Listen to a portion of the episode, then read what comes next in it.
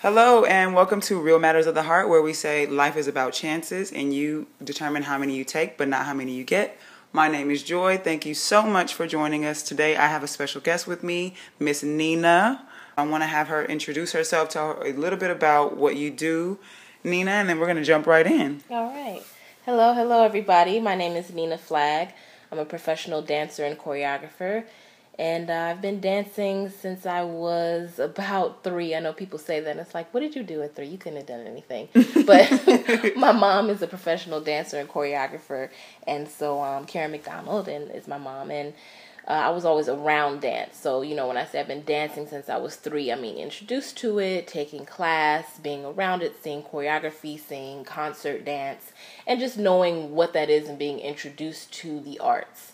Working in theater, concert dance, um, as well as television, and uh, kind of splitting that world of working commercially and still doing the things that really inspire me artistically um, and allow me to express you know what I really feel and who I really feel I am as an artist aside from the commercial aspect of dance. Yeah. I wish uh, this is one of those moments when I wish this was like more of a TV show than a podcast because I would like totally put Nina on the spot right now and be like, bust a move. because to see her dance is totally an experience it's very authentic, I think, to her. Like no matter what, I've seen her do multiple different styles of dance, like house dancing and um, modern dancing and all these hip hop, all these different styles.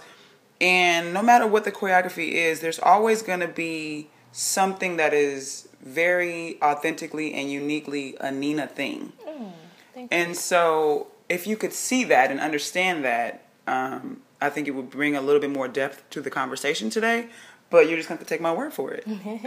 Because she is phenomenal and i'm always inspired and her mother she mentioned karen mcdonald. I started dancing when i was two mostly because my mom knew i was going to be tall. Mm. she was like you're she we were told my mom was told when i was two years old i think or we're very young that i was going to be tall over six feet wow. and she said oh mm-mm because she grew up in her generation she was tall she's about five eight, uh-huh. but for her generation that was a tall tall girl and so Five eight is still pretty tall now, right? Yeah, five eight is still pretty. tall. Yeah, so but back when you know when she was growing up, that was like whoa.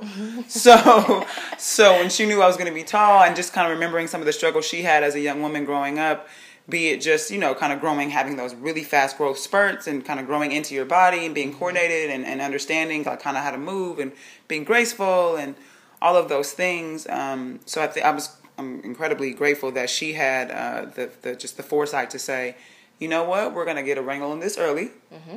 and put you in classes so you know how to handle those limbs.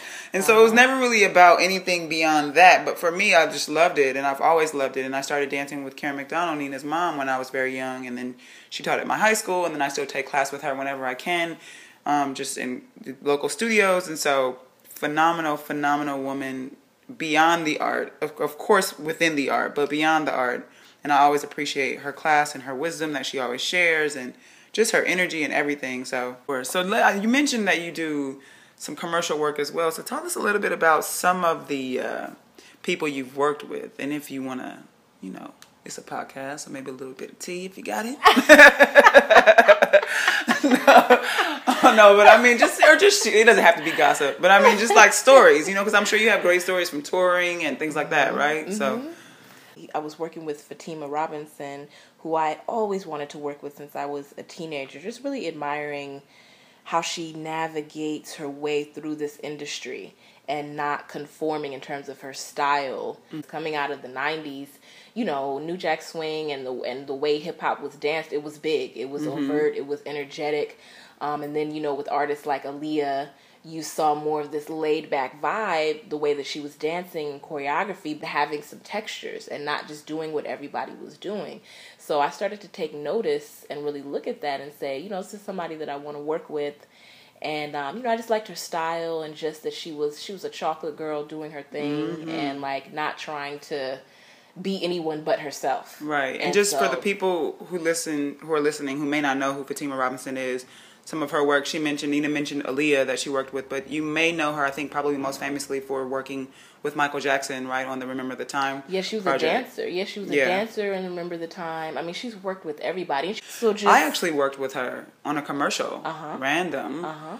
And I remember thinking when she came down the stairs like oh, this totally makes sense mm-hmm. after remembering. And it was just like a very small, not super choreographed piece, but needed to be choreographed mm-hmm. from the perspective of understanding that not everybody's a dancer and movement is very foreign to yeah. some people. Yeah. So for me, it was just like, oh, okay, as a dancer. Right. But I totally got why somebody who isn't a dancer might have needed a professional to come in and say, no, you probably need to move like mm-hmm. this. Mm-hmm. And so yeah, that that was and that was a great experience because you're right. She is a chocolate lady who came in and like yeah. made some moves in yeah. the industry for sure. And and choreographing the Academy Awards in recent years. I mean, taking over that torch. You know, Debbie Allen was the first black woman, I think first woman, and she she had that contract for years. And I and I actually got a chance to work with her, which I just forgot until I said that. So really, my first commercial experience was when I was 11. I danced in the Academy Awards, and I was a gymnast. And um, we did Aladdin that year and uh, a whole new world. Oh, and um, and Debbie Allen yeah Debbie Allen choreographed that. Um, yeah that was my first commercial experience was actually with with Miss Debbie Allen.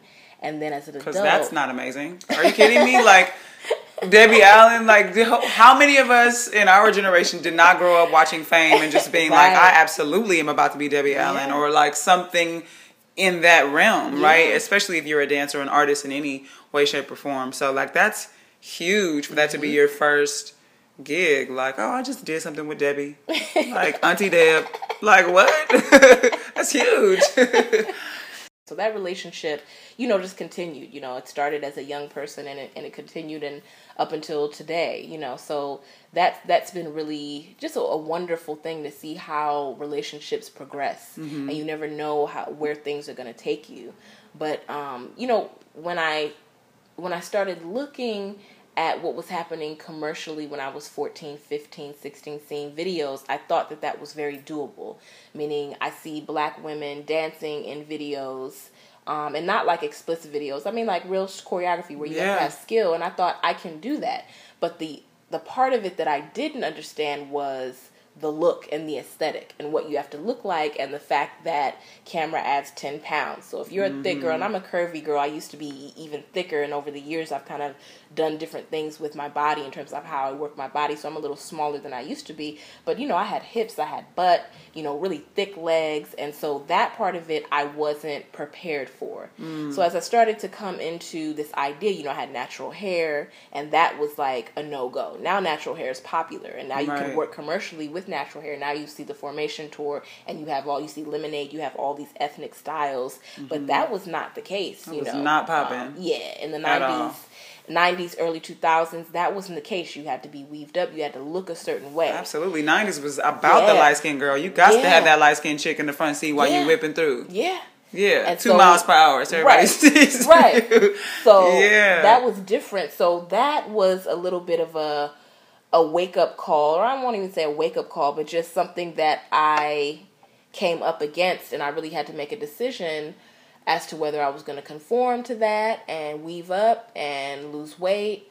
Um, and then there was also that same challenge in the concert dance world. You're mm-hmm. talking. I'm I'm coming from a ballet background, always knowing my body was a challenge, always trying to hide and tuck and be smaller and you know, give the illusion that I wasn't curvy and I didn't have this thighs and this butt. And so there was also that challenge going on there when it was time to audition for colleges and looking to get into dance programs. It's like, what is your body looking like? I need to be smaller to audition. Um, you know, if I'm going to dance realistically, if the dance company, I have to be smaller. And so it just started to change my game plan in terms of how I fit into the dance world and I decided I didn't want to conform. I didn't, you know, I still wanted to be me and have my own hair and do what Yay, I wanted to do. That makes me so happy because yeah, it's hard. I mean, it, it's it hard not hard. to. It's hard not to feel like pressured. It, you know, like and like, am I giving up on my dream because I'm being stubborn? I don't want to change my hair. Am I, you know, mm-hmm. and you kind of start to question your your values or your priorities or, you know, all it just it, it can be it can be really a mental thing. It is. a huge mental thing about you questioning your own self. Absolutely. And, You know? and questioning your own skill. Because, Right. you know, then you come into an industry where it's no longer about dance, it's actually about how you look Right. before anything else. And that was the part that was kind of the the final straw for me. It was like, okay, this is I mean I remember I went to an audition and the choreographer had me demonstrate and said that's what it should look like and then he cut me. He said he, he looked at me and he said, Well, with your hair I said, well, I can do a wig. And he said, hmm. And he looked at me and he actually cut me. And that was like a point where I said, you know what, this is ridiculous. You have someone, it's, it's not about the dancing because you just said this is All how like I'm the danced. prototype for Right. the style of dance you're looking for. So that was like, okay, it's really not about the dance and something that I studied my whole life. Now I'm getting to a point or a place where that doesn't matter. And so, you know, that can be a mind trip, a, a, a serious mind trip. Where it's like, now what? Now it's not about the skill and I have to look a certain way. So once I decided that I wasn't going to conform to that, I had to restructure what I thought my career was going to look like. And I haven't I haven't really had a commercial dance career in terms of being in front of the camera, mm-hmm. but the commercial side of the career came as a choreographer and as an assistant choreographer.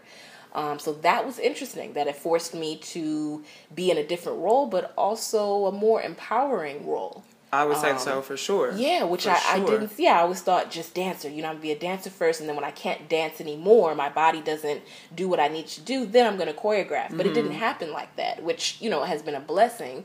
Um, but that's kind of how things happen. So working with Fatima, I did the Will Smith jobs, and then she also brought me on for a Prince job, which was an interesting story. I mean, you know, in in in the industry, you don't kiss and tell, so to speak. So you Right, don't you only course. you don't say anything negative about people that you work with. So I would never. I can't give you any tea about people I've worked with, but I can No. give you interesting tidbits about Yeah.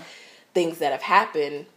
Um, we went for this job, and I had just finished working with her for Will Smith. So um, she just said, "Show up at this uh, time in this location," and we didn't know what it was for. We had to find. She didn't know either? No, she knew, Oh, but she couldn't tell us. Okay. And so we had to sign an NDA, um, which is a non-disclosure agreement, saying that you won't talk about the project, you won't say anything about it to anyone. Mm-hmm. And we had to park our cars in a parking lot, get on a bus, and then the bus took us. We didn't know where we were That's going. That's such a Prince experience, yeah, though. Like you- that's such yeah, a that she Prince just told you experience. dress a particular way Hilarious. come camera ready. We got on the bus. We parked our cars. We drove, drove up into the hills. Um, and, it, and then we got there and we walked through the door, we saw all the stuff that had the Prince emblem in it. And we saw DJ Rashida, and she was um, DJing, and it was a house. It was, it was a, a, a mansion. So we went in, and then we were told what the job was there, and it was for a project, a film that he actually shot that was never released, or at least not to my knowledge, was released. At one point, we were served dinner, and everything was fabulous. I mean, everything had the Prince implemented down to the quiche, the ice sculpture, everything that you were eating was like the Prince sculpture, and it was amazing. And you know, he said, "Just eat, have a good time." He thanked us for coming, and they actually filmed us as we were eating. So we were just socializing, Mm-hmm. and um, it was it was basically that type of thing for the entire evening into the morning. and then we got on the bus. And we went back, back to the parking lot. To our cars. we got in, and it was like, hilarious. okay, what Wait. just happened? I want to share these two Prince stories really quickly. because the first, the first one is not really a Prince story, it's really a joy story, but Prince is in it. So I went to a play, and it was a Tyler Perry play, and uh, I don't know if you've ever been to a Tyler Perry play, but he he will he often goes off script. And uh, this particular night that I went to the play, I think we got our tickets from like Tyra Banks or somebody, really random. So this particular night was like a star-studded crowd, right? Like Chaka Khan was in the crowd, Oprah Winfrey was in the crowd, um, Patti LaBelle was in the crowd. All these like people, right? And so at this moment when he went Tyler Perry off script as Madea, he went off the script and he started kind of catering to these people who, who he knew were in the crowd. So he was like telling stories about growing up and da da da da. But in the midst of telling these stories, he was like weaving in their songs. So he would like bust into a Chaka Khan song and then a different song and whatever. So there was a moment where they started playing the Purple Rain chords, Uh-huh. and I just remember thinking in my mind like, "Oh my god!" Because every time, every time he would bust into their song, like they would stand up and wave, and everybody was like, "Oh, she's in the house," or "He's in the house." Mm-hmm. So when the Prince Purple Rain chords came on, I was like, "Oh shit." because if he stands up, I'm gonna lose my whole Game mind. over. and I'm gonna tell you, but by this point too, I should also say the security started kind of like trickling down the aisles because they knew, like, all right, people or whatever. Mm-hmm. And like now that I'm thinking about it, I wonder if those were like Prince's specific security, or if that was just security knowing, okay, Mm. there's celebrities in the house, we probably need to like get this crowd under control, right? Because nobody was really acting a fool until Joy. so the Prince chords, Purple Rain, boom, and I'm in my mind freak out. Oh my God, if Prince is here, what am I gonna do? Mm-hmm. Turns out Prince was not only there, he was sitting like two rows in front of me. But how would I know? I- He's so small. So small. So like he stood up and I lost it. And I don't know, like I don't know if I thought like I don't know what I thought I was about to do. But I just know that I tried to dart to the I tried to dart to the road to the aisle No, ma'am. to like get to him or I don't know what. But it was like all before I even thought about what I was doing. It just happened. Like my body involuntarily was like, oh my god. And I just remember the security guard fully clotheslined me. Boom! And, like, and it was just, but it like shook me back to reality. Like, what the fuck were you thinking you were about to do? What were you thinking you were about to do right now? Did you really Oh think you were oh just gonna do what? Go hug him? Oh my What is goodness. happening? So I, that that day will always stick out to me because I still am not really sure what I thought was about to happen when he stood up. I just thought, oh my god, he's this close to me. I can't let this happen. Oh He's right there. goodness.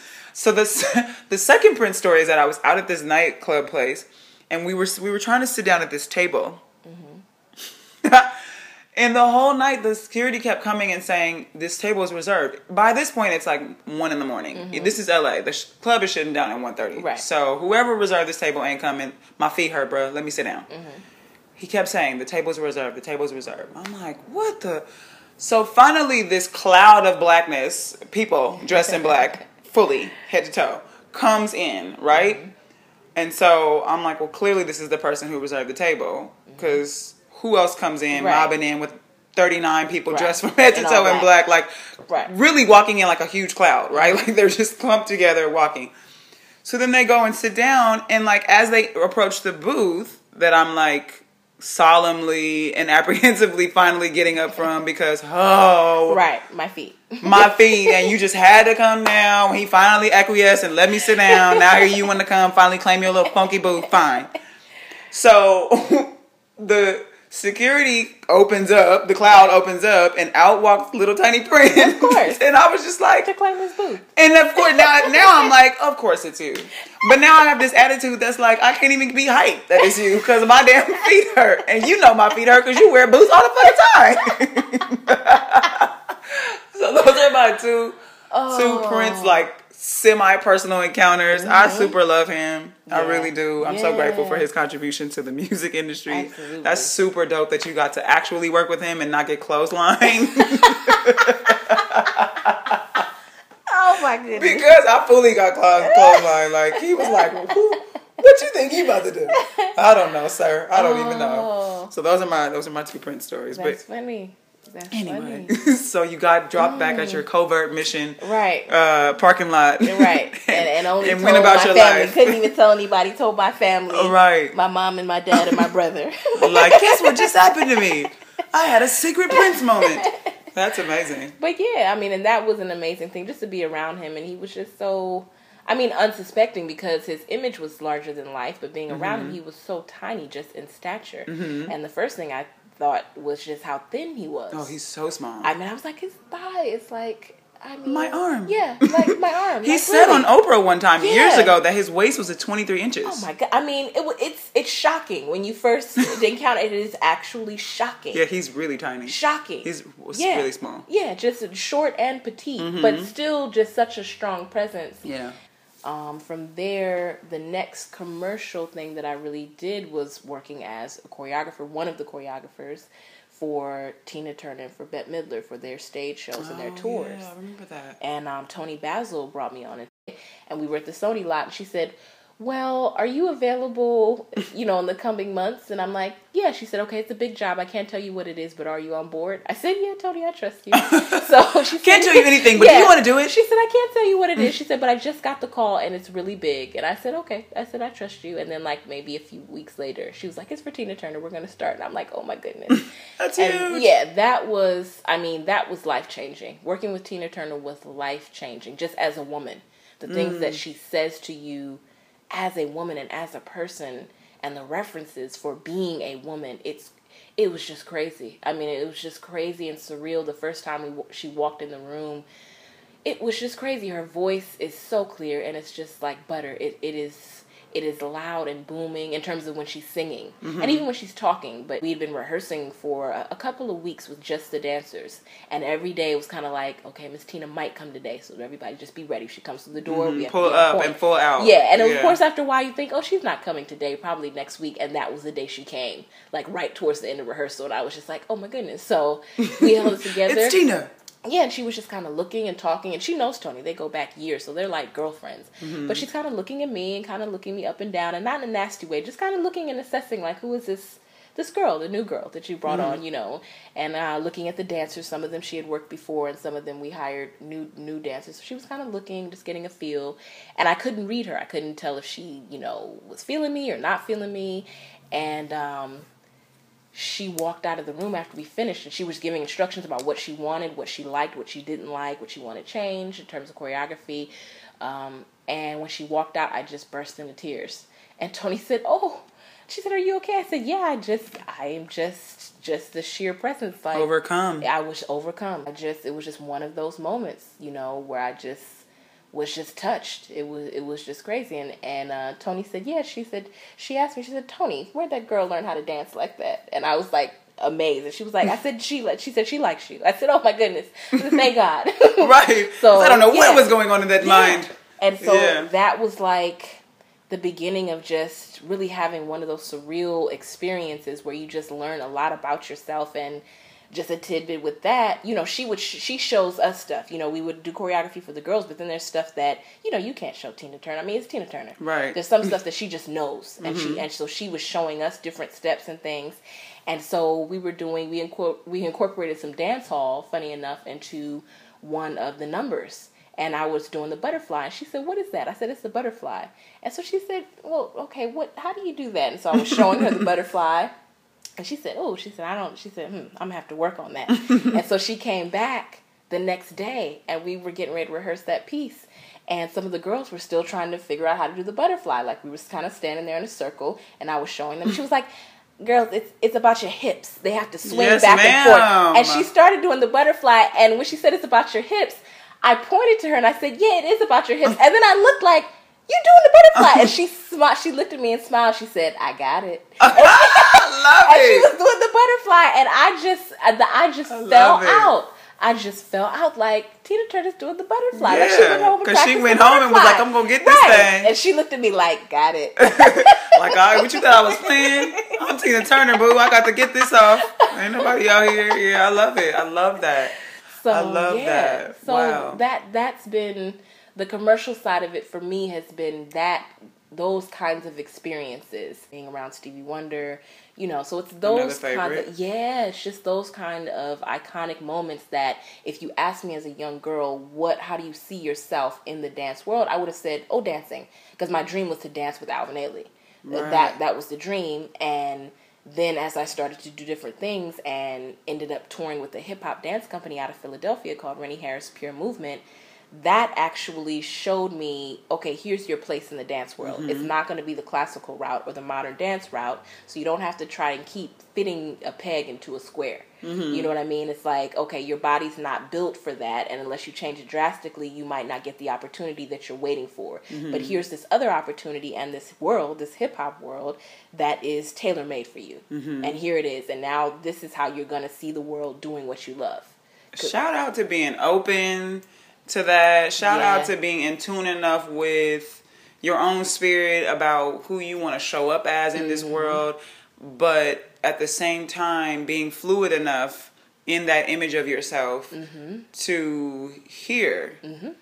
like there's something out there that you were missing Yeah. because wherever wherever you got this idea from because i think a lot of young black dancers especially alvin ailey is like Yeah, that a was the huge, pinnacle. just like a yeah. pinnacle of like your career, like, what that was, and so I think for a lot of people, you can become zeroed in to that goal, or you can Mm-hmm. have tunnel vision and miss out on a lot of the blessings. Like you don't get to do these amazing things and have these stories with these iconic, legendary artists Mm-hmm. who contribute not only to their craft but to really like the world Mm-hmm. um, with their stories and in their gifts.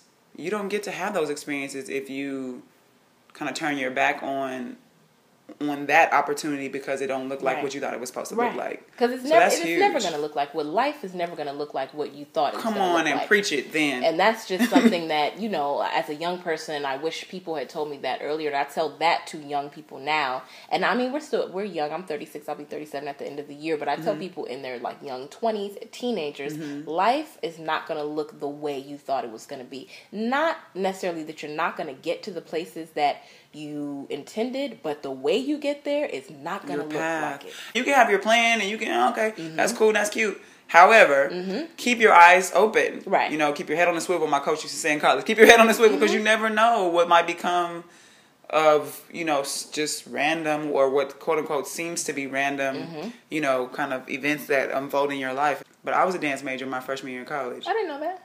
No, I know, because I was a fool. and the thing is, it was like again one of those things. Growing up, loving to dance, and Mm-hmm. like you, kind of growing up and doing this, starting with gymnastics and then kind of moving to dance. Right? No, I didn't do gymnastics. Mm. Oh, oh. I, I wanted to. No, I, I got you. I still can't do a cartwheel. Just put that out there. I'll teach you. right. I, I was it was a fear thing, which Mm-hmm. another day. But um, so, but I grew up. I started with dance, and my mom knew I was going to be tall. But then I Mm-hmm. moved into swimming, and then it was this kind of divided time between swimming and dance, which just required two different kinds of lifestyles. Mm-hmm. Um, and so ultimately, it was swimming that got me into college and, and paid for my education and all of that. But I say that to say, moving into my freshman year, I just thought, ooh, I love to dance and I really want to do this. But then it was like, do you really want to do this? Like in real life? Mm-hmm. Like in what way? Like you're not going to be a dancer, mm-hmm. choreographer, teacher. Like mm-hmm. where where do you what do you see yourself doing with this? And it was really challenging for me to let go of this idea of like, but I just want to. Really, I, just, I think I just want to take a bunch of dance classes. Uh-huh, I got you. I got you. I don't know. yeah, yeah. I really don't know what I thought, and a part of it too was also just being 17 years old and trying to figure out what I want to do with the rest of my life in that moment. Right. Like who knows? Right. Who knows at 17? Who knows at 57? I don't like. You know what I mean? Like it kind of similar to what we're saying evolves and unfolds accordingly, and you know it looks like different things along the way and in different seasons. But um, I just knew that I loved it. Mm-hmm.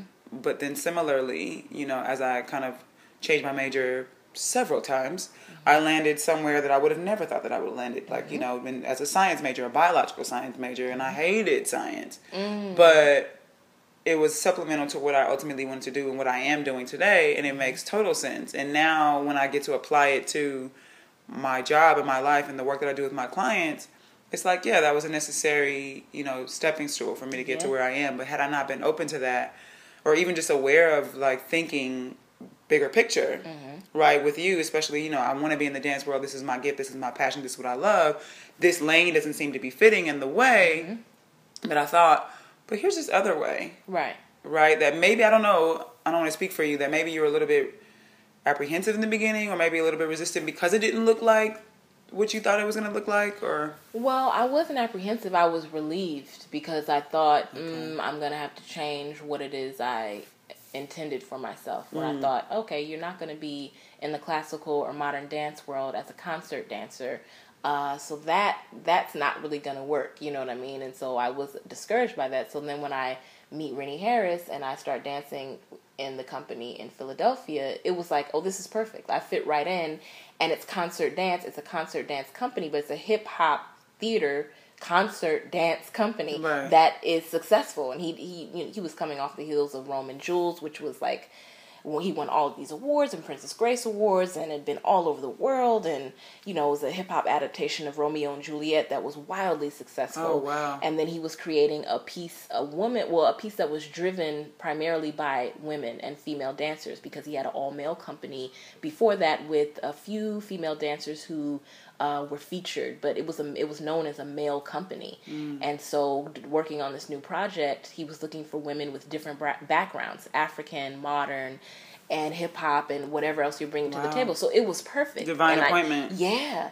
and I ended up in the room, but not in the way that I intended because he ended up being commissioned to do three works with Alvin Ailey, and I went with him Come on, God, work to it out. assist him and ended up by the third time I worked with them this past this past year I was a rehearsal director and actually set the piece on them so developing a relationship with the company that I've wanted to dance with my whole life but I am now teaching Mm-hmm. the dancers and instructing them and that was surreal you know having Yeah. dancers like Renee Robinson saying okay you know and and um you know having them say, "Can you stay after? Can we go over things?" Or I'm gonna come early tomorrow, and we want to go over some choreography. And it's like, but you're Renee Robinson. Like, what? I I have to teach you. Like, I'm still in awe that I'm just sitting here with you, right. and that you're so nice. You know what I mean? And it's just that that whole thing. So you never know how you're gonna end up in the room. Dreams do come true. I yeah, tell you. and it's like Keep your eyes on them. Yeah, You just you gotta keep your eyes on them. Yeah. you don't have to focus on the how just know what the, what is. why, you know what the yeah, what is and what that looks like to you and the universe provides Mm-hmm. the universe provides the how yeah. because if you, you spend energy trying to figure out how how how and you don't have to because it's not going to look like that anyway But and if- you more than likely you can't. Yeah. If, if you're dreaming big enough and you're thinking large enough and you really are intending to fully use your gifts and talents and, in, Mm-hmm. the purpose for which you were designed, you can't do the how. Even if you do Right. figure it out, Yeah. you won't be able Yeah. to do it on your own. So it's it's one of the things where the best thing you can do is relinquish control and let go and Mm-hmm. release and be willing to literally go with the flow. Like we say that saying, and it's a very kind of cliche thing, but you really do. Like going with the flow is the best thing. Unfortunately, it can feel like you're being irresponsible um, on some level on some level yeah for me especially as a person who like likes to plan and wants to know and step Uh-huh. one step two step three when i have to relinquish control sometimes it feels like i'm being irresponsible Mm-hmm. like you should be doing this you should be doing that and i've had to get in the practice of telling myself like yes there are things that i intended to do but then there are also things that i needed to do Right. and the things that i need to do will always take priority and i can wrestle with it and make it difficult or i can you know submit to it and end up exactly where I'm supposed to end up, and more importantly, when I'm supposed to end up there. Because when you talk about the pres- professional dance career, you said earlier you're 36, going on 37.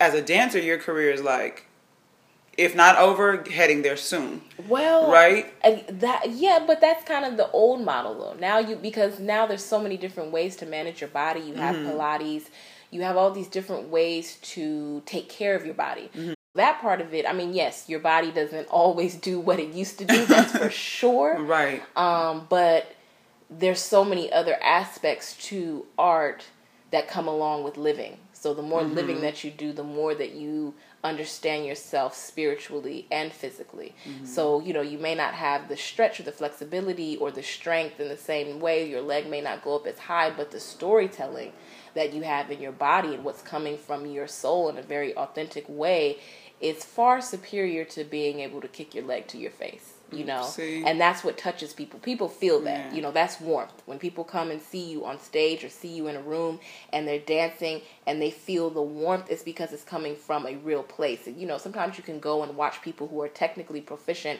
and they're beautiful, but it's icy. You don't feel Yeah. Mm-hmm. anything when you watch them. And it's because it's very technical. Everything is just, we call them technicians in the dance world. It's like you, you can do everything. You can do five turns, you can lift your leg, you can develop, you can do all of that, but you're not feeling anything and mm-hmm. you're not communi- communicating anything to your audience.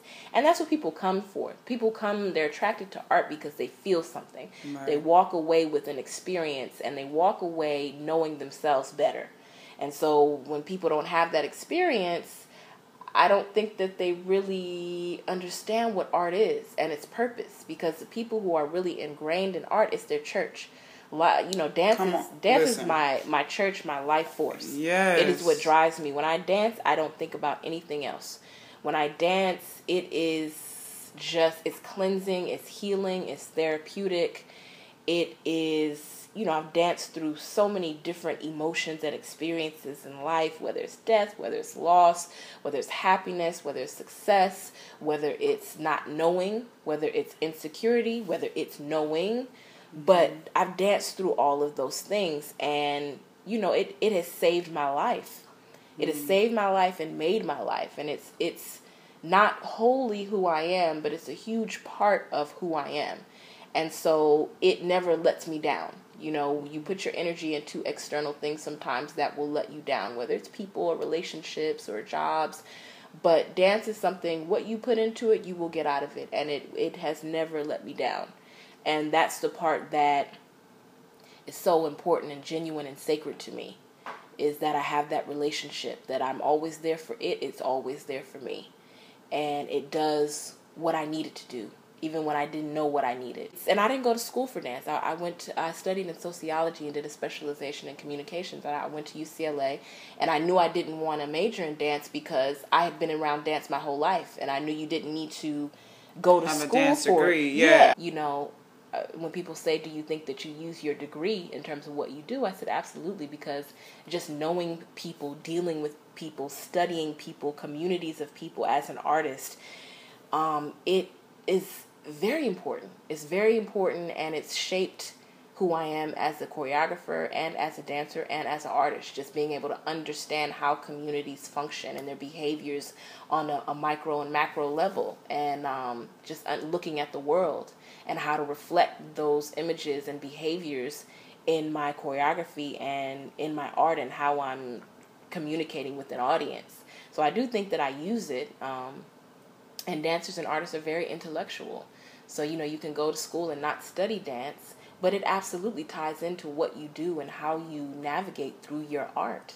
Absolutely. So, 100%. I would. I would 100% agree with that. I think art is absolutely always going to be a manner of expression of what is happening in the world Mm-hmm. currently. So sociology totally makes sense in terms of being able to inform your art Mm-hmm. and the way you choreograph and the way you express it through your own movement and dance. Mm-hmm. Um, so and it's interesting because even in the moment of your father asking you like well what do you think you're going to do with it?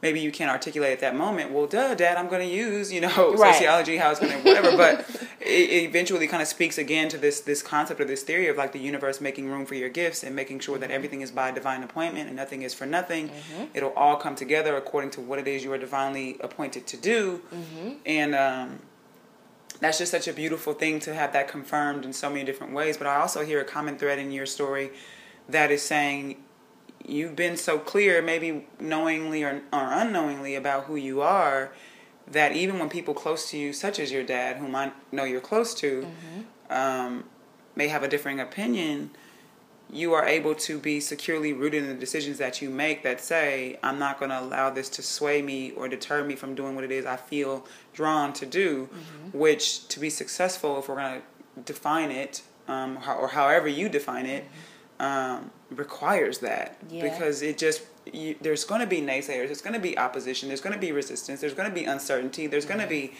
all of these things that could threaten your position in your direction mm-hmm. but there's a certain amount of clarity and conviction in who you are that's going to always call you back to those things that are guiding you to exactly where you're supposed to go. Mm-hmm. So that's that all of these things are like huge life lessons that I think we don't get to miss in the fabric of your story and everything that you're saying because those are like I'm such a conceptual learner or like mm-hmm. a principal person like mm-hmm. beyond the details of what you're saying because those are the mm-hmm. details of Nina's story.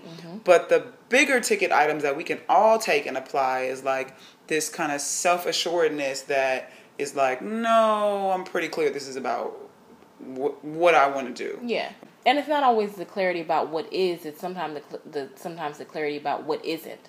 You mm-hmm. know, it, it in that moment it was I know that Biz Econ isn't for me, and I'm unhappy studying this. So it's not so much that I can clearly see where sociology is getting ready to take me and how it's going to fit into my future and my life, but it's like I know what it's not. And Right. it's not what I'm doing right now because I am very unhappy Something got to doing that give. and not inspired. And you know, people come from a different place. You know, of, of course, my father wasn't coming from a place of negativity. He was coming from a place of protection. I get it. I get where my dad was coming from, and you know, I I really thank am thankful for both of my parents. And you know, my dad paid for the majority of my education, so that was another thing. He was like, you know, I'm putting, Mm-hmm. I'm up putting this this. money. I'm putting these you know, coins up, right, girl. What like, we doing? What you doing with this? You know what I mean? So it was one of Right. those two. Like, okay, Right, you know, I hear you. But you know what I also think about frequently as an entrepreneur, and then you also as someone who works for yourself, kind of freelance choreography and things like that, is that we are the first generation that makes this the norm. I Mm-hmm. think working for self is we are the first generation that make this like this is what we do. Right. And then the, the people coming up, like the millennials who are coming up under us, they have a whole nother set of Uh, they do. you know, with the internet and YouTube stars and, Mm-hmm. and these people who just become famous for being famous and, you know, all of these things, Mm-hmm. they have a whole new way. But I think in a lot of ways, our generation, the, the mid 30s and, you know, that kind of age range, Mm-hmm. we kind of were straddling that line of like our parents really come from a generation for the most part of like, you get this job, you work this job, this is what you do, you Exactly. retire, that's the end, and you work for this company all your life. They give you a gold watch, and you get your 401k, and Mm-hmm. bye. You know what I mean? And like that was kind of the thing. And in their mind, on to some degree, there was some safety in Yes. a career or whatever because this was before the tech age where a computer could take your job tomorrow and you'd be out Mm-hmm. Here looking dumb.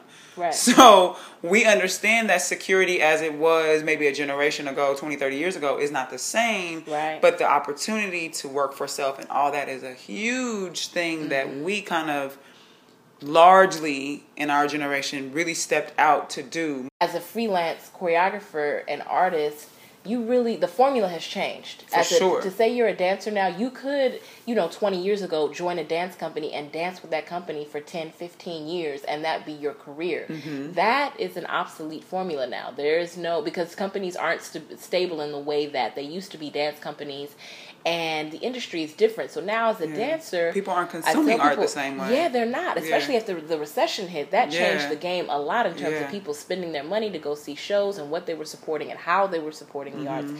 That all changed, but now you have to actually build and make your career if you are a dancer. That means a little bit of dancing, that may mean a little bit of choreography, a little bit of teaching or a lot of teaching because that's like where your stability comes from. Mm-hmm. A lot of people think, "Oh, you're doing these jobs and you just are going from job to job." It's like no, the the really the stability comes from teaching, teaching at studios, teaching Mm-hmm. in programs, and that consistency. And then on top of that, doing these amazing, great jobs that come up here and there. Right. You know what I mean? And so that's uh, kind of how you piece it together. And then this being the first generation, you know, in the last decade of dancers who have the ability, dancers, historians, and educators who have the ability to teach hip hop in an academy setting.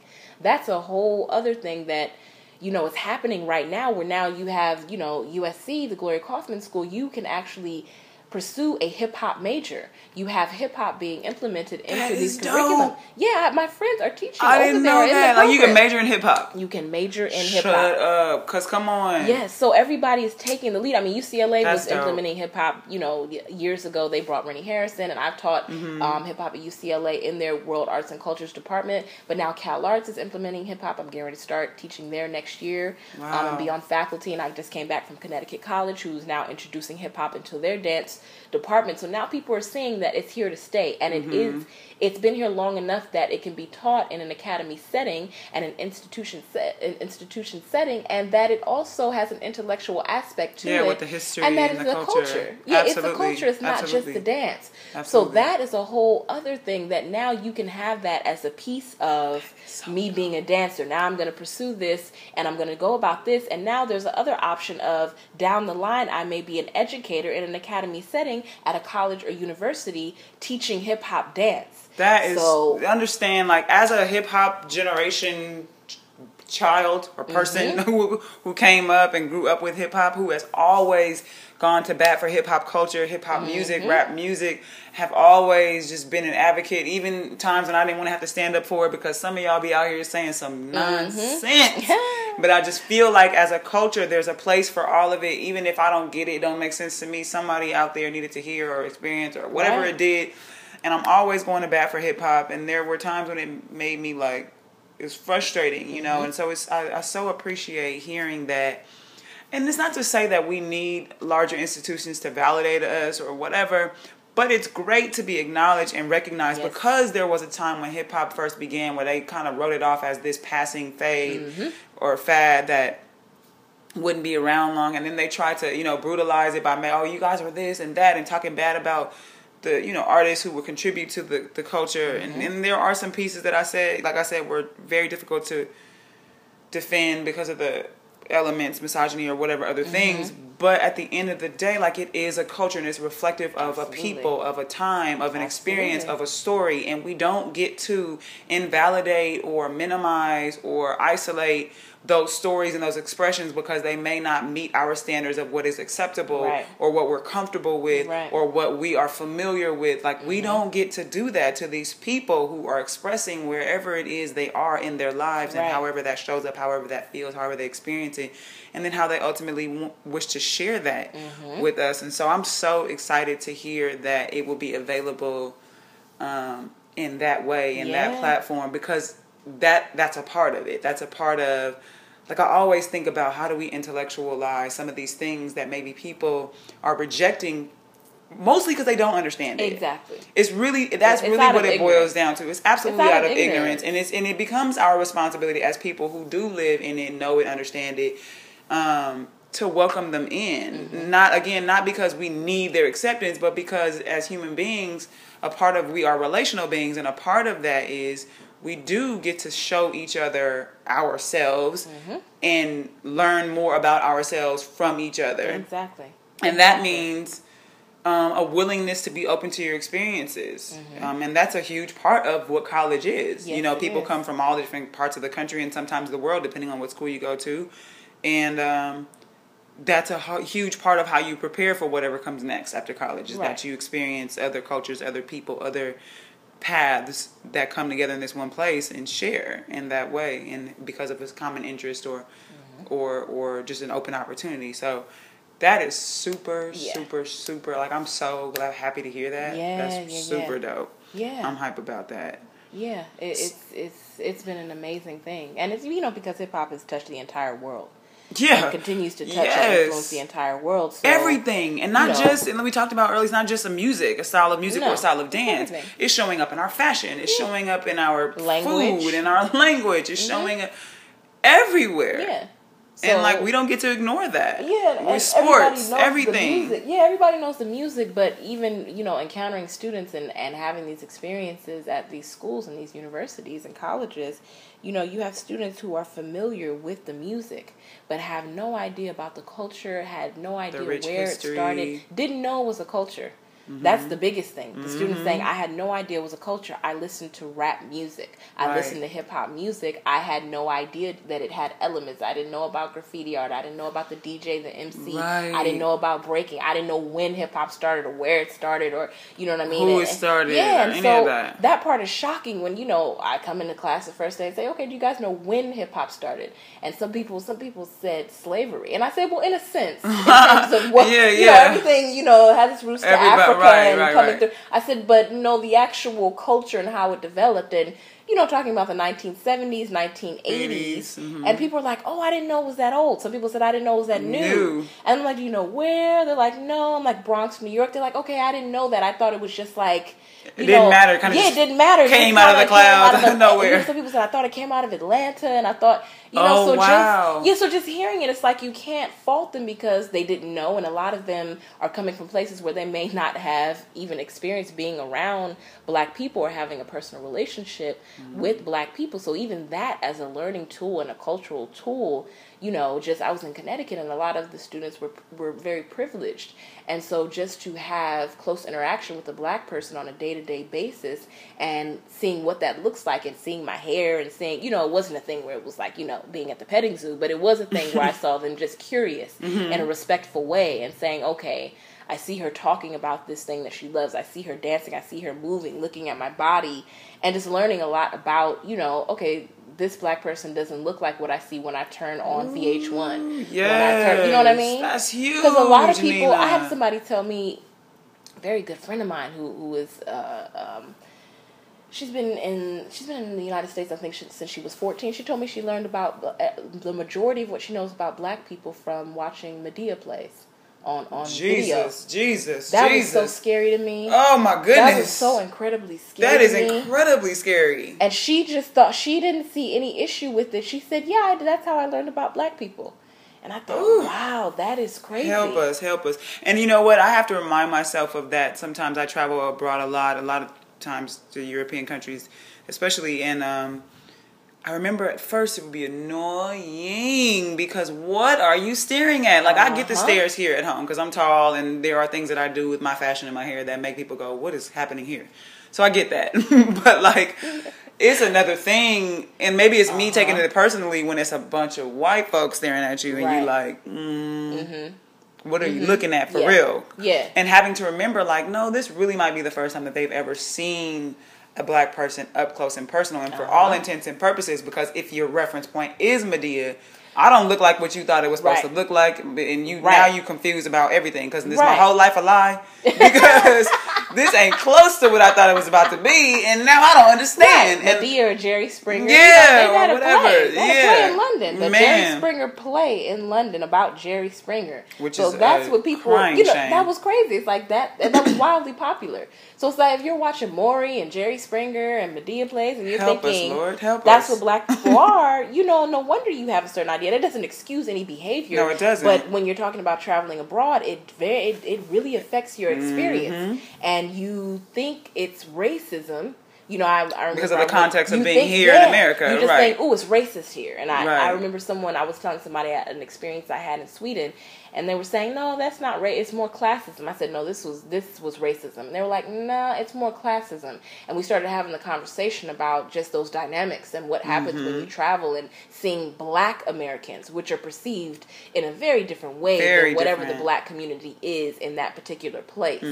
So it, there's a there's just a lot that goes Mm-hmm. which is along with that. generally more African too Exactly. in, in European countries. These are people who are coming straight from African countries as well. So that's a whole different dynamic Mm-hmm. yeah, yeah. too in terms of culture and whatever we're looking like, sounding like, bringing to the Uh-huh. table. So Uh-huh. there's all of these dynamics. But I want to touch back a little bit on you talked about hip hop culture, and I want to kind of tie in the conversation we were having earlier, Mm-hmm. where it's like for people who listen to rap music Mm-hmm. who don't understand that it is a part of a larger culture and that um, the art of you know break dancing or mm-hmm. graffiti art or mm-hmm. DJing and all those things like it's very much encompassed in that and emceeing and all that and people don't know that there's a difference you know mm-hmm. between the two like an MC and a rapper. Or and they're like well what is what does this mean? Like and like yeah and so Nina and I were talking before we kind of got started here about the club scene and going out. And I was sharing with her that like I I don't because I grew up with hip hop culture, mm-hmm. the whole of hip hop culture, not just rap music, but the whole music, but the whole of hip hop culture. I really have a thing. I'm really like kind of snobby about DJs, Yes. and I'm like, nah. Yeah. You go, you gonna mix, you gonna scratch, Right. You gonna blend, you gonna something, something, something. DJ, You're not going to just show. up don't just show up and play. You not just Cause I up with a got because as a as a hip hop connoisseur and just music in general, like I got the tunes in my iTunes. Right. If I just want to go through and shuffle through some things and hear a beat and just because then I got a whole wall that's a mirror. So if I just want Right. to shake my ass and listen to some music, I got that here. Done. So you know, if Mm-hmm. I'm coming out, is to you know share this experience with other people who appreciate the culture, and part of that is if you calling yourself a DJ, then I need you to be up on that, and Mm-hmm. Yeah. and largely, I think some of the newer DJs, especially, and some of these older DJs, I'm not gonna call no names, but some of these older DJs who've been around and y'all know what's up, Mm-hmm. you you playing. But some of these new newer DJs, I have to believe that part of it is they don't know. They don't. And so they all they know is whatever they've learned that they maybe like it or whatever. And so they do get the software and they do whatever they're gonna do. And a lot of times it just sounds like they skip it through their iTunes. The Mm-hmm. same way I would at home. Like, okay, I'm about to do this Jay Z set and I'm gonna just skip through all my Jay Z albums. Right. Next. Right. And I'm like, my little two step got thrown off. You don't care that this whole hundreds of people at this party was doing one thing and you just switched the song in the middle of the thing and the famous verse was coming up and you didn't care. Everybody had the deep breath ready to hit the verse and cut. What? That's rude as hell. So like, you know, just all of those things and like how that even permeates beyond like the culture, your social experience. Uh, yeah. Which obviously your you know, your culture is gonna impact largely. So it is so much bigger than Mm-hmm. um, I think what people expected it to be. Or when I say people, I think people who are not attached to Mm-hmm. Right. it. Because I think you know, I I do remember or even people attached my to first it too, though. my first yeah. Because people attached to it now, when you talk to people and the pioneers, and they said we had no idea it was going to be this big. We didn't know. We were just doing what we love. We had no And idea telling our stories. it was going to explode on a global level and Yeah. be what it is now and still be around. We were just doing us and living. Mm-hmm. So even some people attached to it had no idea that this is what it would turn into. Yeah, it's you know? amazing. Yeah. It's amazing because I, I, a lot of my fondest memories are attached to some hip hop experience. Even now, it's funny because like my some of my friends that I've you know gotten in my older adult life, like a song will come on and I'll just blurt out a year. Ooh, 1996, Mm-hmm. and they mm-hmm. like, mm-hmm. why do you do that? Mm-hmm. Because it takes me back to a very specific time and Yep. era and moment, even sometimes that I can attach. A memory to this song or right. this album or this Right. era of music. Like you spoke earlier about the New Jack Swing era of music and you know all of that. It's like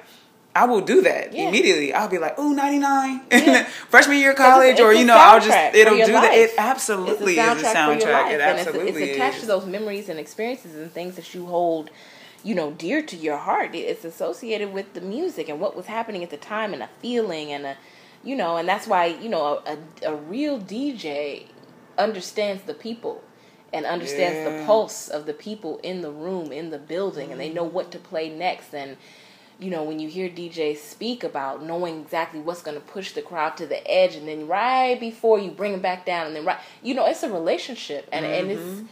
and there's textures and dynamics to DJing it's not just about playing what you intended and what you like to hear. It's actually looking engaging and feeling the crowd you know and, and knowing what that is. And that's why you know we're touched and we were touched by music when we went out and it made us feel a certain way you know but now the intention is different the intention you know if you go out it may not be to necessarily dance or communicate with another person now it might be just to twerk or to talk to somebody or to snapchat or to you know oh. and so that's another thing. And so when you speak about a DJ communicating and having a relationship with the crowd, that's hard to do when everybody in the crowd is Snapchatting. right So like we also talked about that earlier. Like that's another thing that I don't know, being a thirty something, whatever. I I ain't rolling. yeah I ain't come out here to see you make love to your phone screen.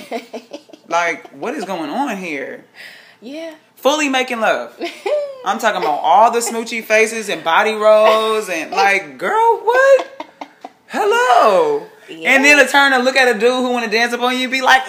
well, nigga, you what? What? like, what is going on? What is happening? Help me understand. Did you come out here to do this with your cell phone? Because doesn't your cell phone go home with you? Can you Right. do that? Like, I don't get it. It's not as fun. You want to make love into your phone in public. yeah i mean it's Like, what is happening? it's you know it's instead of living the moment it's like always trying to capture, Capture the, the moment, moment. and It's it's, true. like that's not i mean i get i get it i get you want to have memories and you want to take a picture of things you want to have and now that you have the ability to do that through technology but then there's something about capturing and actually exercising and flexing your mind and that muscle to be able to have a memory and remember something. And maybe you don't remember all the details. Maybe you don't remember exactly what those images are 20 years down the line and you don't have a picture for it. But those are the stories that you tell. And storytelling is very much a part of our culture you know coming out of african culture that is kind of dying a little bit because now everything is let me show you a picture. Oh i did this uh, wait let me let me show you on my phone. Or i have a video of this and there's no imagination. You know you had to tell somebody a story before and tell them when you went out and how something looked and what you had on and what you were listening to what the dj played and that person could sit and imagine and then they had a, a picture in their mind and then they tied it to something they experienced. Now it's just everything is right there. You don't have to use your imagination. You just, Manufactured, here it yeah. is it's on instagram it's uh, i took a picture i took a picture of the crowd here it is i hear the music you know what i mean so it's it's changed how we socialize with each other it's changed our social behavior it's changed how much we have to use our minds and We don't we wonder. We don't not. We don't. Can you Just- not yeah. Google it? If I ask you a question, can you not Google it? right there's no mystery Can I, you not Wikipedia? if I no say, mystery. "Well, how old is?" Oh, I don't know. Let me check. Mm-hmm. Like, oh, Yeah. can we just ponder for a moment? Pause. I don't know. Sit in. I don't know. Mm-hmm. Maybe I can figure it out. Maybe mm-hmm. relative to okay, this is what I was doing at that time, and I remember this happened. and Okay, so maybe it was around 2003. Like, Right. can we do that? yeah I don't want to be like, I don't know. Check on my phone. yeah Like- everything is instant You know, Oh, I hate it. everything instant and it's the idea of process doesn't exist with these generations that are coming up and in terms of that tying into art they don't want to do the work. Students don't want to do the work that's mm. required to get from A to B. They just want B. Everything is so instant because it's at the touch of their fingers. So the morale of the young artist and un- young dancer is different. You know, we we fought for everything we were coming up and dancing.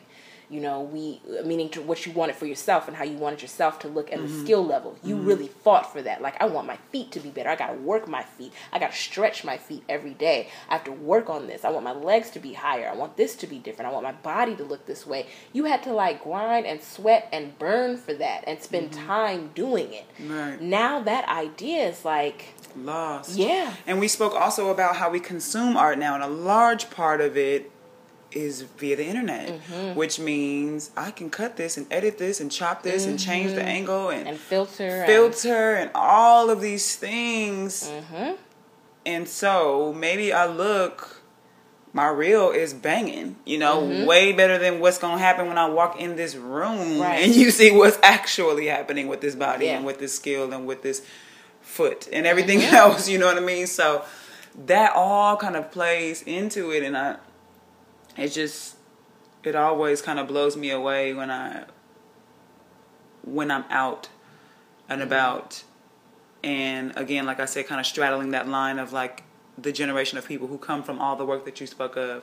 But then also being very familiar as a mentor but then even just being young enough to be on the cusp of like living in this instant gratification you know having gotten a cell phone when I was still very young and so Uh-huh. kind of being you know, like, in, obviously cell phones weren't doing all the things they do now. Mm-hmm. I actually just saw this meme that just popped into my head. It was like, your cell phone replaced your calendar, your alarm clock, and your camera, but don't let it replace the people in your life. Mm-hmm. And attached to that meme was a photo of people sitting around the table all looking at their cell phones, mm-hmm. which is one of my least favorite things in the whole entire world. Like, I can't stand to see, particularly who I presume to usually be a couple on a date, when they're, you know, sitting across from each other and they on have phone, their phone. their phones. And I'm like, Mm-hmm. what is the point exactly? Why are you here together then? yeah. Because take this to go. And it's addictive. I mean, technology It is, is. It's you can become addicted to technology, but you have to fight that urge. And the more you fight Mm. the urge, then it becomes like, oh, okay, I don't need to be on my phone at dinner. I don't need to be on my phone right now. I don't need to constantly be checking social media. But I, I understand Mm-hmm. how people become addicted to their phones. Is it like a self importance? I Like you know you didn't that hear it go off, so why are you I- checking for the message? But or I why think it's you that thing of what we were speaking about earlier before we started recording is that fear of missing out. Yeah, for that sure. you know that, moment. I got to check Instagram and see what other people are doing, and that also that comparison, which is so dangerous, comparing your life to what people are presenting on social media, because a lot of the times they're only presenting the highlights.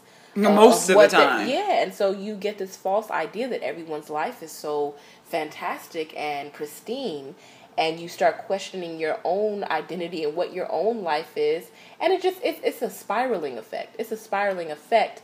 And not to, you know, speak negatively about social media because there are also some very positive aspects to it and what it gives you access to and being able to communicate on a global level and using the platform for social justice and things of that nature. But there are some things that come along with it that are just very dangerous and they're changing who we are and how we socialize and our behavior as a people. yeah. And um, that we have to be careful of. But even Yeah.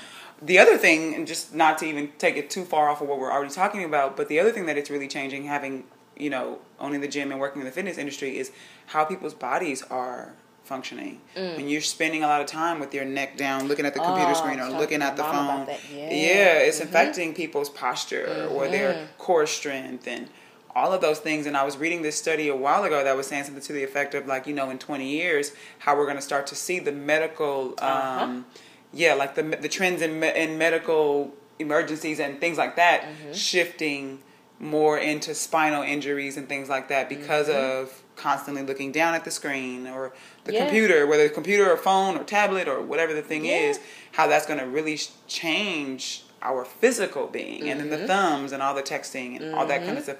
And I don't think we ever really realize that. We don't think about those things. Yeah, 'cause Because I'm thinking now, I've already had a cell phone for 20 years. Mm-hmm.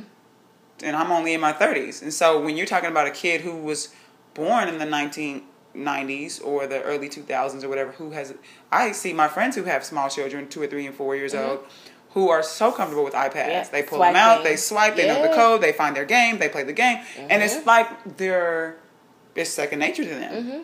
and it blows my mind every time. I say to my goddaughter all the time, and they're like, we take a picture, and they're like, "Can I see it?" And I'm like, "No," Right, right. Because when I was your age, I had to wait seven days. Yeah. Got to get this picture developed, not and it's probably it. gonna be a thumbprint on it, and that's just what it's about to be. And you're gonna have to wait, and there's no filter, and there's no delete and take it over. There's Right. no crop. There's no none of that. That's it. You get them scissors if you want to crop somebody out. that's just what you're gonna do. You can cut somebody however you want to do Ah. it. But you know all of those things and stuff. They just don't have. Somebody even said the other day, like kids these days are not gonna know the joy of hanging up in somebody's face. Cause I'm gonna get ready to slam this phone down. Right. I don't want to talk to you no more. I miss hanging And I, up. and I need you to, and up in somebody's I need you to know, like this conversation is what need over, that heavy phone. clank, clank, clank, clank. I, I need that sound. and I need that dial tone to come Right. Mm-hmm. on through. Like I need you to know I'm gone. Yeah, this line is I dead, need that every now and then. and that we don't have that. It don't don't. It ain't the same when it's like, dude, no, or just nothing. They or just nothing, dropped. and they thinking hello, You hello, can't be rude with hello. that shit. No. Yeah. You need to be extra rude. I need- Like, I I, need to- to slam this phone down right I now. need that receiver slam immediately. Like I'm gonna need to slam this thing and that little tone, the, you slam the phone so hard, it's like. mm. Right, Like and then you slam, like, eventually, the hit the ring and if you bit, sit on it too long, that operator gonna come on there like, like what? Basically, like, Right. what do you think you doing? she gone. I'm gonna need you to be embarrassed Right. to hear that. Eh, eh, eh, eh, eh, eh. I need that Right. embarrassment. They're not gonna know the joy of that. Like, what is this? I'm not gonna make an announcement. I'm about to unfollow you. Like, niggas be like, bye. Like, I don't care about that. Go on and block me while you at it. Like, I don't care about none of that. So it's just it's just a different time, and it just affects all of that. But I remember your Yeah. mom speaking of just technology and everything. I remember this was a funny day because we were talking, and like she tends to do, dropping jewels. And she started to talk about um, technology and texting, and she was saying, like, you know, that little yellow smiley face you seeing when you say LOL. Did you really laugh out loud? Did you really have a moment of jovial expression? Right. You know what I mean? Like, did that really happen, or are you just typing something because it's appropriate or Right. whatever? And just talking about how we don't get to allow our, you know, socializing, our environment and, and our environment and the way we socialize now to impact our art and the way we truly express the authentic selves, the core of who we are, and mm-hmm. tell our stories through whatever our particular art form is. Of course, in in that sense, we're talking about dance and mm-hmm. just kind of going in on that. But it was funny because. In the midst of her telling this story, it just was hitting home for me because again, I mentor so many young girls, and I wanted to be able to share this sentiment with them, and just in her words because she just is usually very eloquent, always. And so, without even realizing what it might look like, as she was talking, I ran to get my phone Ah. to record what it was she was saying, like in my phone, right? So now it looks like, as she's telling this story about texting and uh, emojis and all this, You it looks like phone. I went to the phone to like, okay, while she talking, we on this dance break, let me go text, Mm-hmm. right? And she just politely paused and she said, "Are you texting?" And I said, "Oh no no," because first of all, how rude, Mm-hmm. and second of all, how ironic that in the midst of this, you would think. Here's Right. a perfect time to go and text someone. Right. And I thought, oh no, I'm recording what you're saying. I wanted to write it down because, you know, I needed to say. But it was just so funny and I didn't even realize A, what it looked like, but B, the irony of like, in fact, I'm so attached to this idea of like Yeah. capturing the moment that Mhm. I couldn't just appreciate what she was saying. I felt like I had to record it and get it down and have it and all these things. Yeah. And it was just like, oh man, dang, I thought I was, Yeah. I thought I escaped, but I didn't. I'm sucked into this Yeah. life. It's I mean it's it's it's ingrained in us now. Technology is ingrained in us, and I mean you you out of consideration if you are were raised a certain way. Of course, if you're sitting, you know, sometimes I go into meetings and I'm taking notes on my phone, and I say I'm taking notes on my phone. Right. And I want you to think that I'm texting Right, or, or doing something else yeah, while exactly. we're talking. I'm actually taking notes. You know, if I don't have my iPad or something with me, but you know, it, it is it, it's just a trip. It's an overall trip because we kind of sh- stra- not kind of we sh- we're straddling both worlds. We have a mm-hmm. little bit of that you know pre-technology life, and now we're in the midst of this thing and not knowing where it's going to go. But you know these generations that don't have that straddle and only were you know were born into it, they don't understand you know what that duality is. But mm-hmm. you know you're torn. You're torn between technology and and real you know it's connection and yeah, interaction. and real connection and just talking. Because I mean, there was a time I got into just texting, and if someone called you, it was like, "Well, something wrong?" You Right. know, like you saw the phone what do you ring, need? it was like, what do you need? "What's, What's happening? emergency? Like right. what? Like, girl, are you okay? You called me. You know, like what is happening? What is Right. going on? I've called people back and left a voicemail like, "Are you okay? I saw you called earlier." and I'm like, "I called you. Like, remember a phone call?" I'm like, "Oh, okay, yeah, no." Remember, just- remember phone calls? yeah. So it's it's it, it's funny. That's hilarious. It's funny. It's like, is something wrong? You get you you know just and I used to love to talk on the phone. All right. I used to love to just die. You know, you had to memorize people's phone numbers. Yeah, you I know. still remember phone numbers from my friends from back in the day. Yeah, I mean, I don't that- know nary your phone number now. I know my mama number, my daddy number, my sister number. Yeah. Everybody else, you gonna get this one touch dial. knowing your Click on your numbers, name. It's that, that those days are over with, which is sad. You know, it, Yeah. it's. But you know, I guess every generation, as you look, you say, "Oh, this next generation is doomed," or they don't know nothing about nothing. You know, that's just part of the jaded part Right. of getting older, Right. right? Because you because you are a little jaded. You know what I mean? And You you, when you were young, you looked at your parents' generation. You were like, "Oh, they just old." I'm never gonna be like that. I'm always Yeah. gonna- You talk about yeah. your grandparents. You know, would be talking about stuff, and you're like, "Oh, they don't know. They're just old and jaded." You know, but now it's like we're talking about like, "Oh, we went to the club. and People were Snapchatting this Right. shit. They don't know nothing. They can't DJ. It's Right. crazy." We up here like Grandma Gripple sitting here going back and forth. Like, That's exactly what we're doing.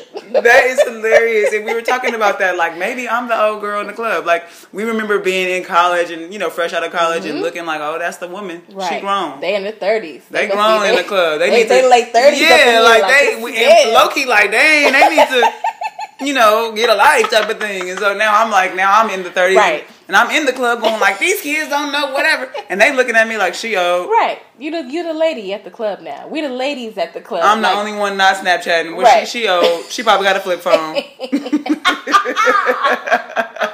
she probably got a flip phone with the green screen. Let me pull out my She pager. probably pushing every button seven times to text somebody like do do do do do do. That's just okay.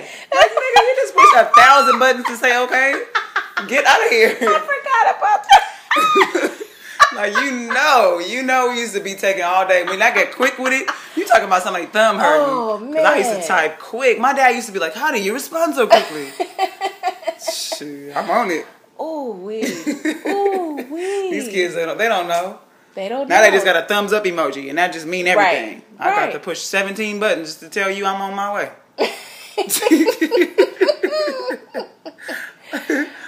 I'm happy to be able to embrace it. I'm happy to Mm-hmm. be able to say that I did live prior to, because I do know I couldn't have been 17 and with a Facebook and a Snapchat and an Instagram Oh, and uh, everything else. No, I no, couldn't. No. My I couldn't- parents wouldn't even have that. That's crazy. They Yeah. wouldn't. They wouldn't have allowed that. Yeah, I think so. I, you know what? I think so too. Because when I first got the internet, when I first got the internet, it, the computer was in the living room, Mm-hmm. so it ain't no secret searching on. I know exactly what you looking at. I'm about Mm-hmm. to be over your shoulder half the time, and you about to get up off this internet because you're not gonna tie up my phone line Yeah. with the dial up, making all that noise. And then you tying up my phone. So get on there, do what you Mm-hmm. mean. There ain't no about to be no instant messenger all day. You signing off, you putting your away message. No. No. You get on, do what you gotta do, check your little AOL email and get off with the free disc. when you had the, The free, free little 30 day disc. trial, you stay get a new free disc every month. Let me get that free 30 days on AOL. You with the little man back. running. You are taking me back. but that was what it was. And so what it was. very it was access, but it was limited access. And I think that that's where we are consciously as a people. Like we Mm-hmm. can handle that. Right. But having literally the world at your fingertips in your back pocket at any Mm-hmm. given moment, I don't know if consciously we're ready for that. Spiritually, we're ready for that. Right. Collectively, Right. I don't know they were ready for that because you see what it's making people do. Yeah. They yeah. gathering all kind of stuff and Yeah. doing all kind of, you know, like how how did no one know you had seventy nine guns and a bomb Right. in your whole and you learn how to do all of it on the WWW, Mm-hmm. like you know what I mean, and like so it just gets into a whole new thing that it allows people to disconnect, and the more disconnected you become, you don't realize um, some of what you're doing. Right, but you disconnect, but you have access to everyone. Right. That's the juxtaposition. Right. It's being disconnected from everyone, but you also have access to everyone. So I could not leave my house, not talk to anybody, but I could also look and see what 500 people are doing, depending on who I'm following, At any given where they are, what they're doing. Yeah, so that part is. It's confusing. It's Right. confusing to a, even a person who thinks they understand that dynamic. It is confusing. You know, if you're not consciously aware of it at all times, mm-hmm.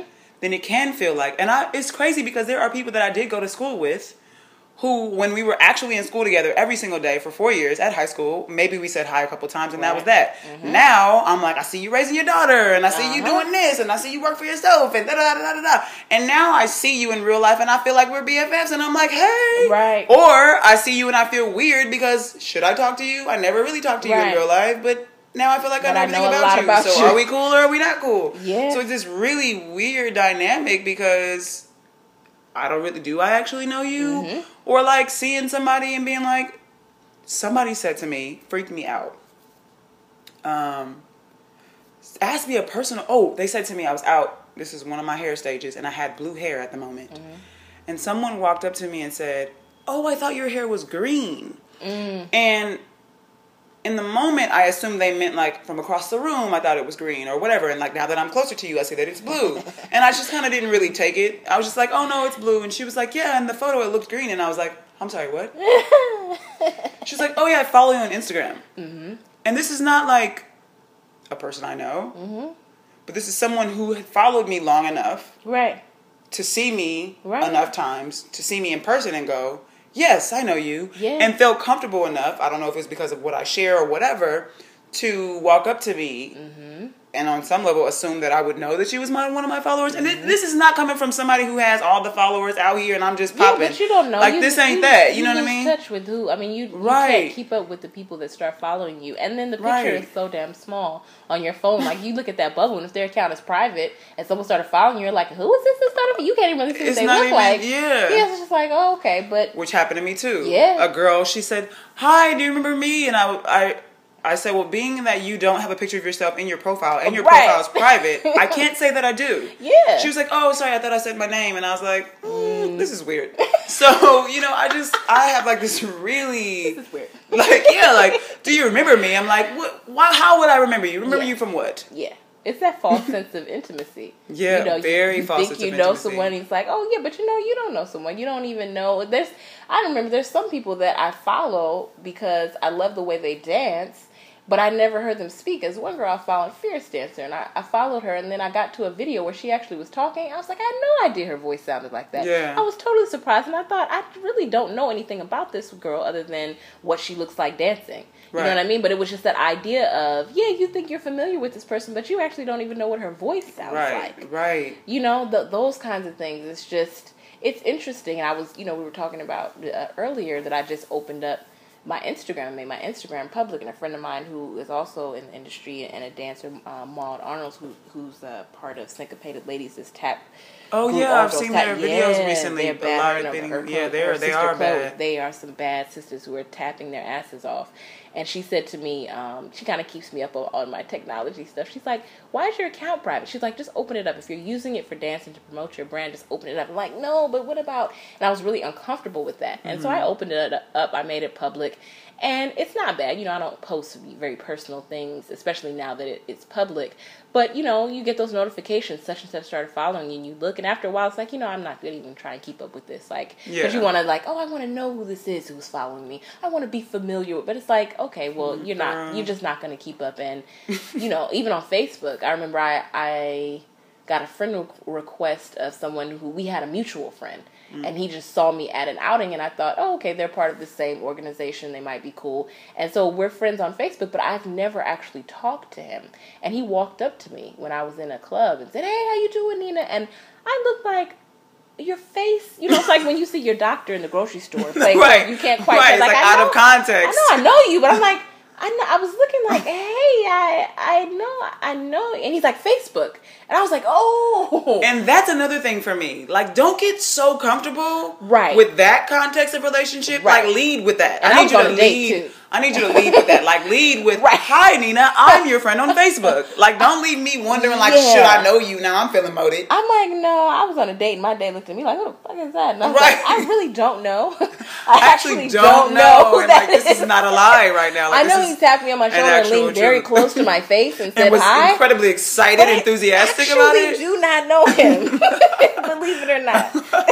That is, see, that's weird. Like that, I need you to lead, lead with that. Like lead with the. Yeah. Like if if I don't, if you don't know that I know you, Right.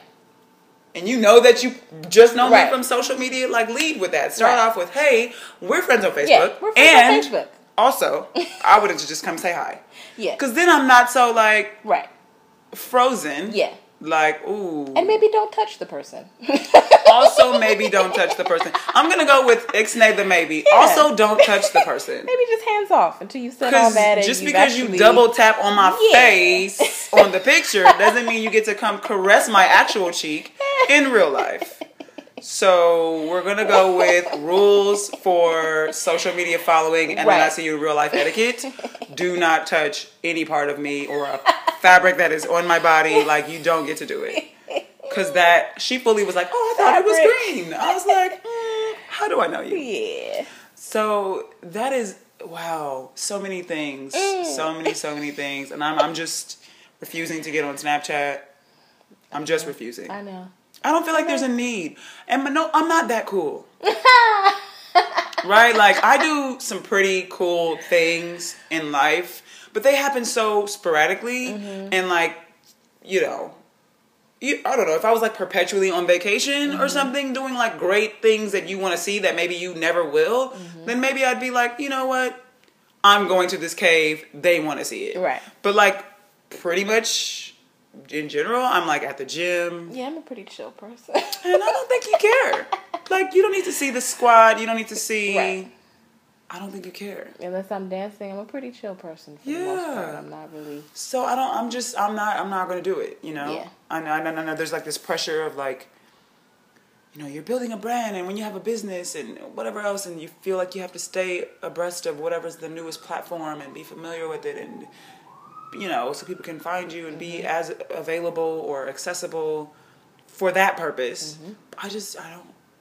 The gram is enough for me right The now. gram is The enough. gram is enough. I got one, one, one gram.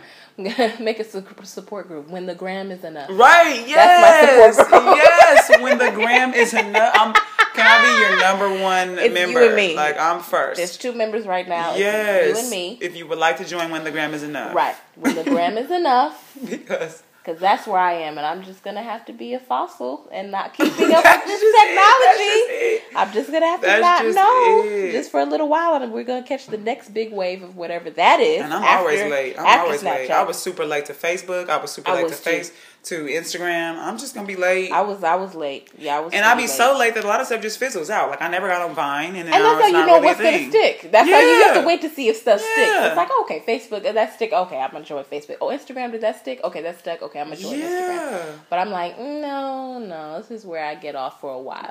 Yeah, I'm gonna be on the gram, the gram train. I don't know what other thing there is. I can't do it. Mm-hmm. Anyway, uh, thank you so much, Nina, for joining Uh, me having, today. Having said that, after we talked all that shit about technology, yeah, you um, can you follow, can follow me. me. at- Before I go, and um, follow me at Nina Flagg, N I N A F L A G G, on the gram. On the gram. on the gram. Get these dance hall moves Yes. in. Yeah, that I is teach, hilarious. I do. I teach dance hall every Sunday at your neighborhood studio in Culver City at 11:30 a.m. It's a good time. It's a it's a mature adult, very sexy, juicy class Very for my juicy. guys and girls. It is and it's dance hall every Sunday. YNS, your neighborhood studio, Culver City, 11:30 a.m. And if you also want to know a little more about me, you can go to my website, which is ninaflagg.com. That's N I N A F L A G G dot com. That's super dope. Thank you so much for coming to share your story today and just Thank you for having all me. of those wonderful things. You, what a dope life. I mean, not. I mean, clearly, you, yeah, like you've got like so many other things ahead of you. I'm sure, and I know, and I'm and I'm excited about that. But like this far, just the print story alone is like insane and amazing. So yeah, thanks again for coming. You can follow me as well on social media, not on Snapchat, but on pretty much everything else. I'm actually even on Periscope, which I probably have only used. I'm not. I- Maybe I'm not twice. familiar. I don't know. I don't know. Periscope know. is kind of cool. Well, now that there's Facebook Live, which gets on Oh. my whole nerve because not stop notifying me, and it's like stupid thing. Okay, sorry, people. My friends who go live on Facebook, this is not a personal jab, except maybe it is. It's some of the stuff that people do. It's like, mm, I don't really. I don't Live really is like for a press conference. or like That's the you something need to be really live. Like planned. live is like when there's like something happening that really needs your attention. Like when I say here's something live, like I'm like, oh, okay, the president's about to speak. Right. Right. Like it's something Hilarious. pressing, very pressing when you put the word That's live. hilarious. on something. live broadcasting. Yeah, that's true. I guess it does kind of feel like, oh no, what's happening? Yeah, I need to know breaking news, right? Right. Like when OJ busted Yes. through, like that's like, Like live. That Like, needs oh, to happen. Shit, we're live. Oh, like we out here live. Not like like we lit. How Right. y'all be posting like we out here lit, and we think you, you know. I think you guys care that we're like at the barbecue or whatever. I don't, but like. You know, know. unless President Obama's at your barbecue, Right. then maybe you can go live on Facebook. That'd be kind of cool.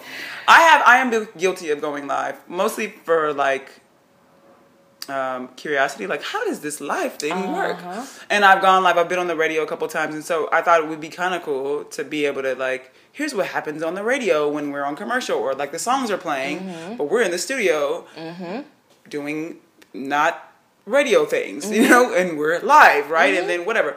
So that was fine. But anyway, um, I am on all of the other things Facebook, Instagram, Periscope, Twitter. You can follow me at Joi Hearts, J O I H E A R T S. You can find me there. And um, until we meet again, thanks so much for joining me for Real Matters of the Heart. And I will see you guys next time. Peace.